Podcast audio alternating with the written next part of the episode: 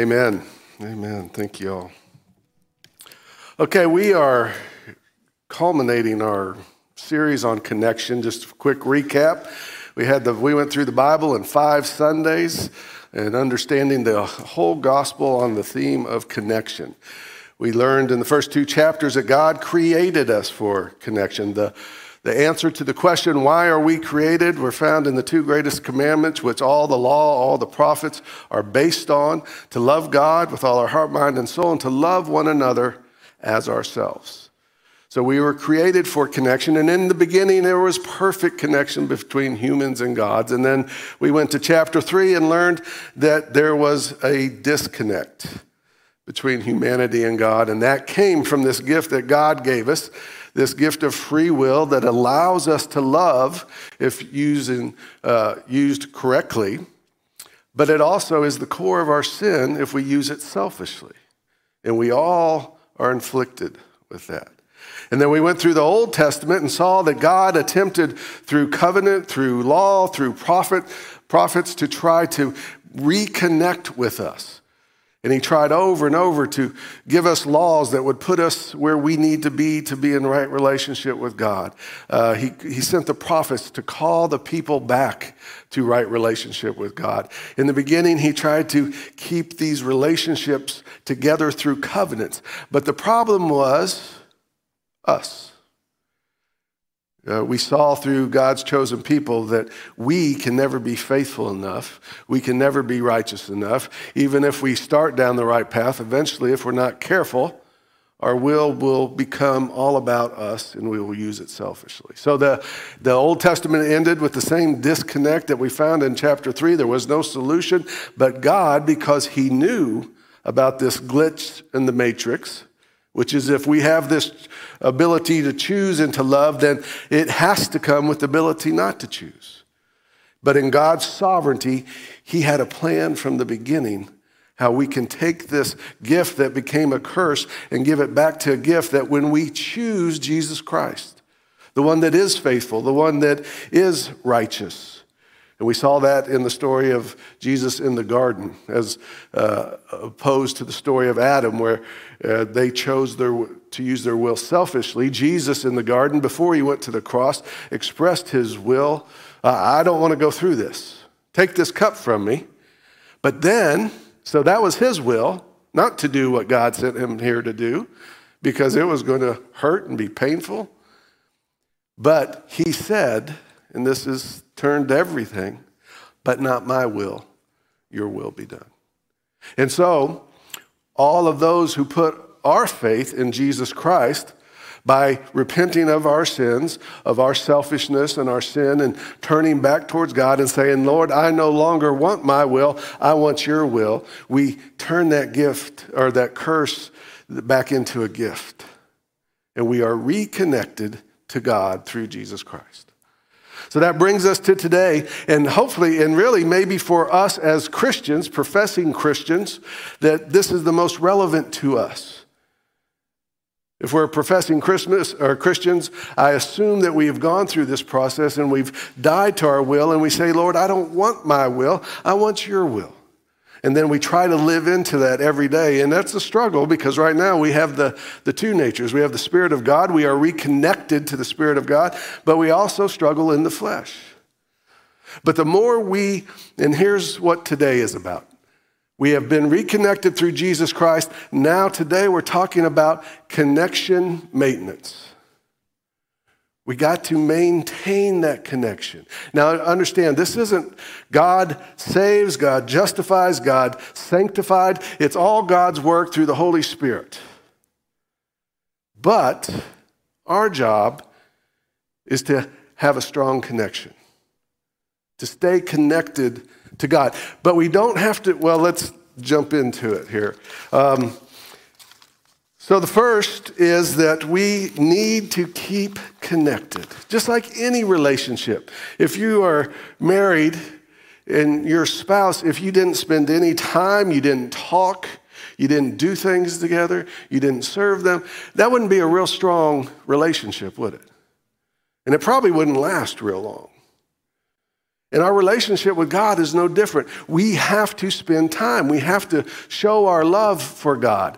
We have to show uh, our, our desire to be in relationship with God.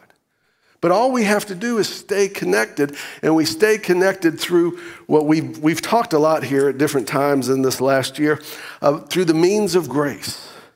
We stay connected to God through scripture, through prayer, through fellowship with other believers, others that have the Spirit of God in them. When we gather together, we should feel the Spirit even stronger. We do it through serving others. When we serve others selflessly, we are never more like Jesus. And so this is how we stay connected to God. But again, we're not doing it on our own power. Our scripture starts out telling us, telling us how we do this.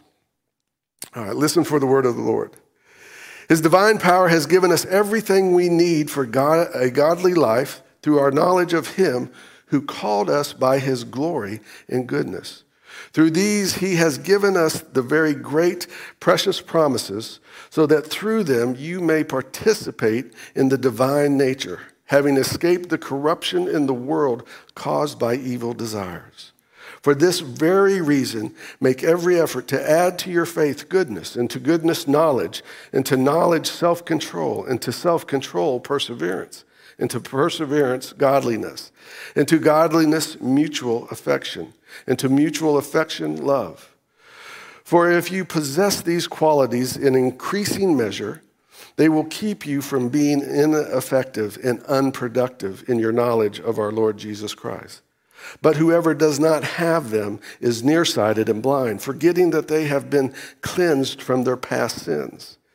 Therefore, my brothers and sisters, make every effort to confirm your calling and election. For if you do these things, you will never stumble. And if you will receive, and you will receive a rich welcome into the eternal kingdom to our, of our Lord Jesus Christ and of our Lord and Savior Jesus Christ.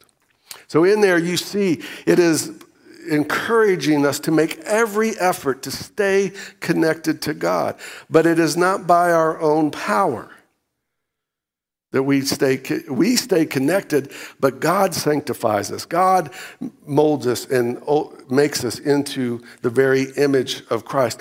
Our job is stay connected. Just stay connected to Christ. And through these things, God will change us. We don't change ourselves.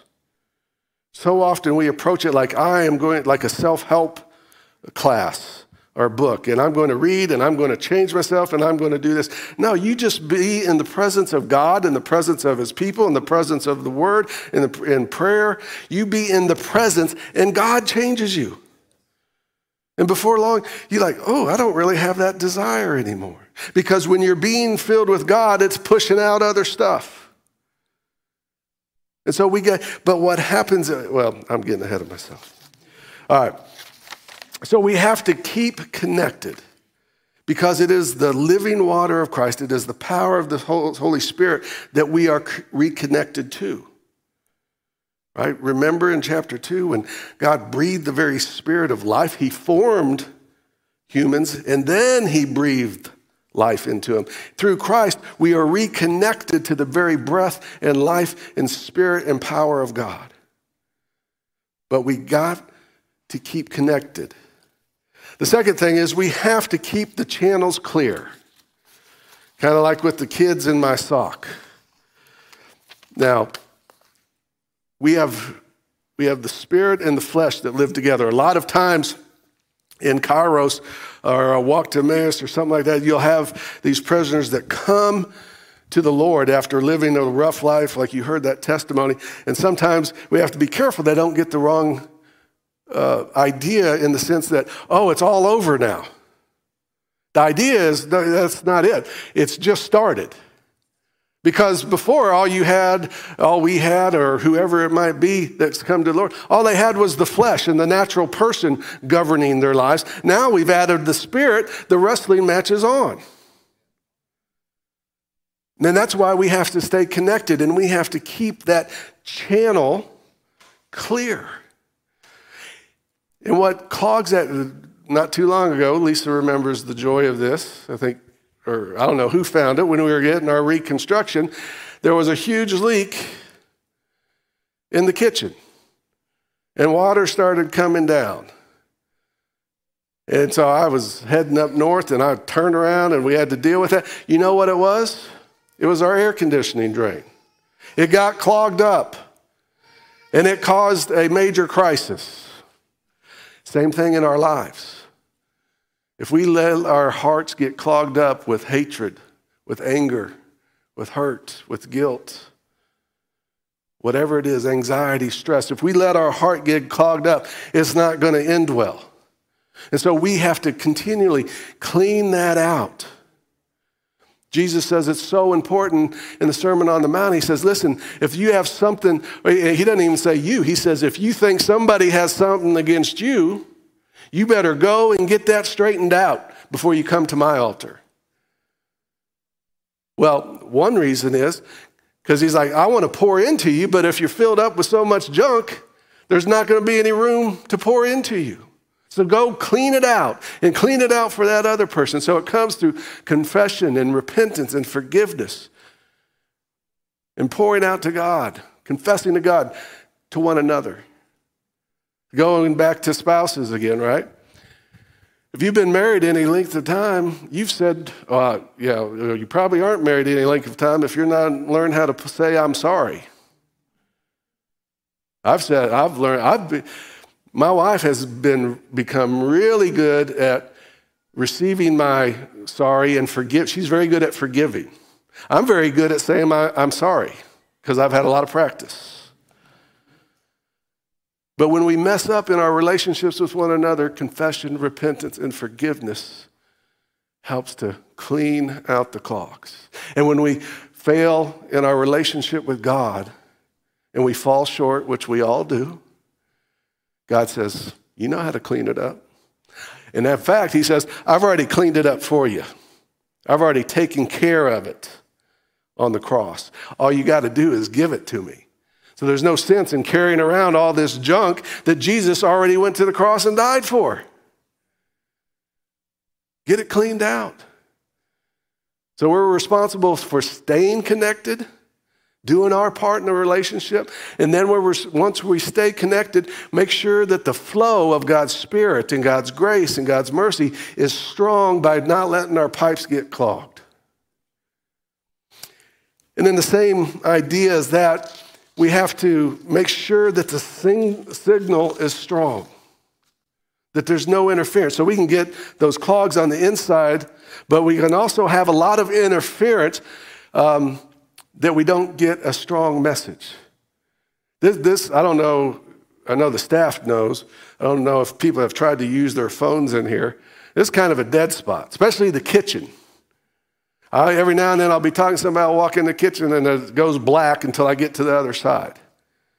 There's not a, there's some eh, metal building, I don't know, tower, I don't know what it is, but something's interfering with the signal. And if we're not careful, Jesus talks about the word being planted in the Gospel of Matthew, and sometimes it, by the world comes in and chokes it out with the thorns and the weeds. Sometimes the wind comes and blows it because it's not, it's not deep. But we have to make sure that we have a clear signal because there's a lot of stuff, a lot of other signals coming at us in the world. I mean, I can I know there's days where I'm in my word regularly, morning, afternoon, night. I'm praying, I'm focused on Christ. It's good. There's other times where I get busy and I haven't done any of it. I watched way too much news and TV and all of a sudden and I can feel the difference at night in my soul. Because there has been too much interference that I have allowed into my life that has blocked the signal and the, uh, the, the Holy Spirit. God's always poured. You notice God's part of the pipe never gets clogged. God's signal is always clear. We're the ones that get clogged up in our hearts, and we're the ones that allow other signals to come into our life and speak and pour into us and, and, and just kind of misshape, warp our souls, our spirits, and you can feel it. You have to, and that goes circles back to staying connected. I tell my kids all the time, I said, oh, you got to be intentional about going to church. You got to be intentional about because the world comes at you without even trying. Through TV, through your cell phones, I mean, you name it. It just constantly comes at you. You got to be intentional about lessening that signal and increasing the frequency of the Holy Spirit in your life. And to do that, you have to stay connected. And you have to lessen that interference. Because one tears at your soul, the other nurtures and builds. And it, life comes at you. Some, some of you, as, as uh, Josh was saying, some of you might be going through a good time in your life, smooth time. Some of you might be struggling with jobs or decisions world, everyday anxieties. Some of you might be having dealing with something a lot worse than that. And we never know when it's going to come at us. And God's always there when we need him, but God says it'll be so much better if your soul is rooted deep. When the winds and the storms of this life come at you, you got to be rooted deep. Otherwise, and we've seen it this past year. I was meeting with a bunch of pastors, and we've seen it this past year. A lot of people that weren't rooted deep in their own faith have gone into the wind. We got to stay connected. We got to keep those channels clear, and we got to lessen the interference so we can hear and feel and receive God's grace, mercy, forgiveness, and the power of his divine nature, his Holy Spirit. Let us pray. Dear Lord, I thank you for your grace and for your mercy. I thank you for your patience. I pray as we come to communion, Lord, that you would speak to each one of us through this holy sacrament about your sacrifice and about your love. That when given the opportunity to follow your will, you chose God's will. Not just that we might have salvation, that we would have a way back to God. That when we are in Christ, God no longer sees our unfaithfulness, our rebellion, our unrighteousness. When we are in Christ, God sees Christ righteousness. God sees Christ faithfulness. So, Lord, help us to be in Christ, stay connected to Christ, that we might live as your children. It's in Jesus' name. Amen.